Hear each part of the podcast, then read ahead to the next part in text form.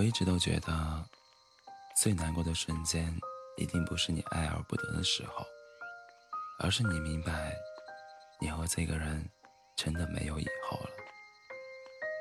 以后，他给过你的，没有给过你的，都要给另一个人了，而你，连眼红的资格都没有。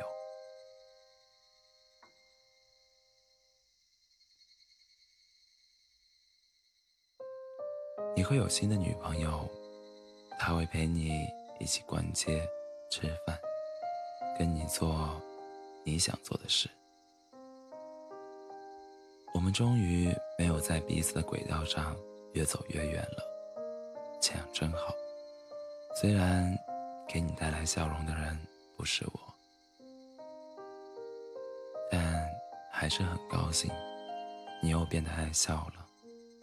只不过在不经意说起时，我还是立刻会想到我们在一起的时光，真是令人难忘啊。你就要陪别人共度余生了。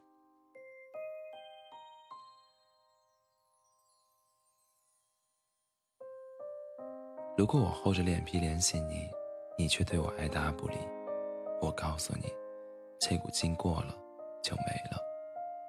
我讲真的，你别不信。我只是想要一个人认认真真的对我，不会轻易放开我的人而已。我曾经以为我们不会分开，即使感情变得平淡，依然可以相伴终老。如今我却不晓得自己当初是哪来的自信，敢以为我们是例外。后来才明白，恋情最甜蜜的时候都会把自己当作例外。在你之后的每个人，我都不敢抱有太多的奢望，这是阴影，也是教训。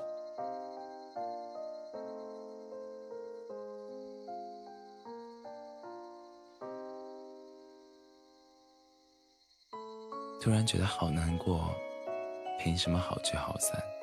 你以为我动心一次容易吗？其实分别也没有那么可怕。65万个小时，当我们氧化成风，就能变成同一杯啤酒上两朵相邻的泡沫，就能变成同一盏路灯下两粒依偎的尘埃。宇宙中的原子并不会湮灭，而我们也终究会在一起。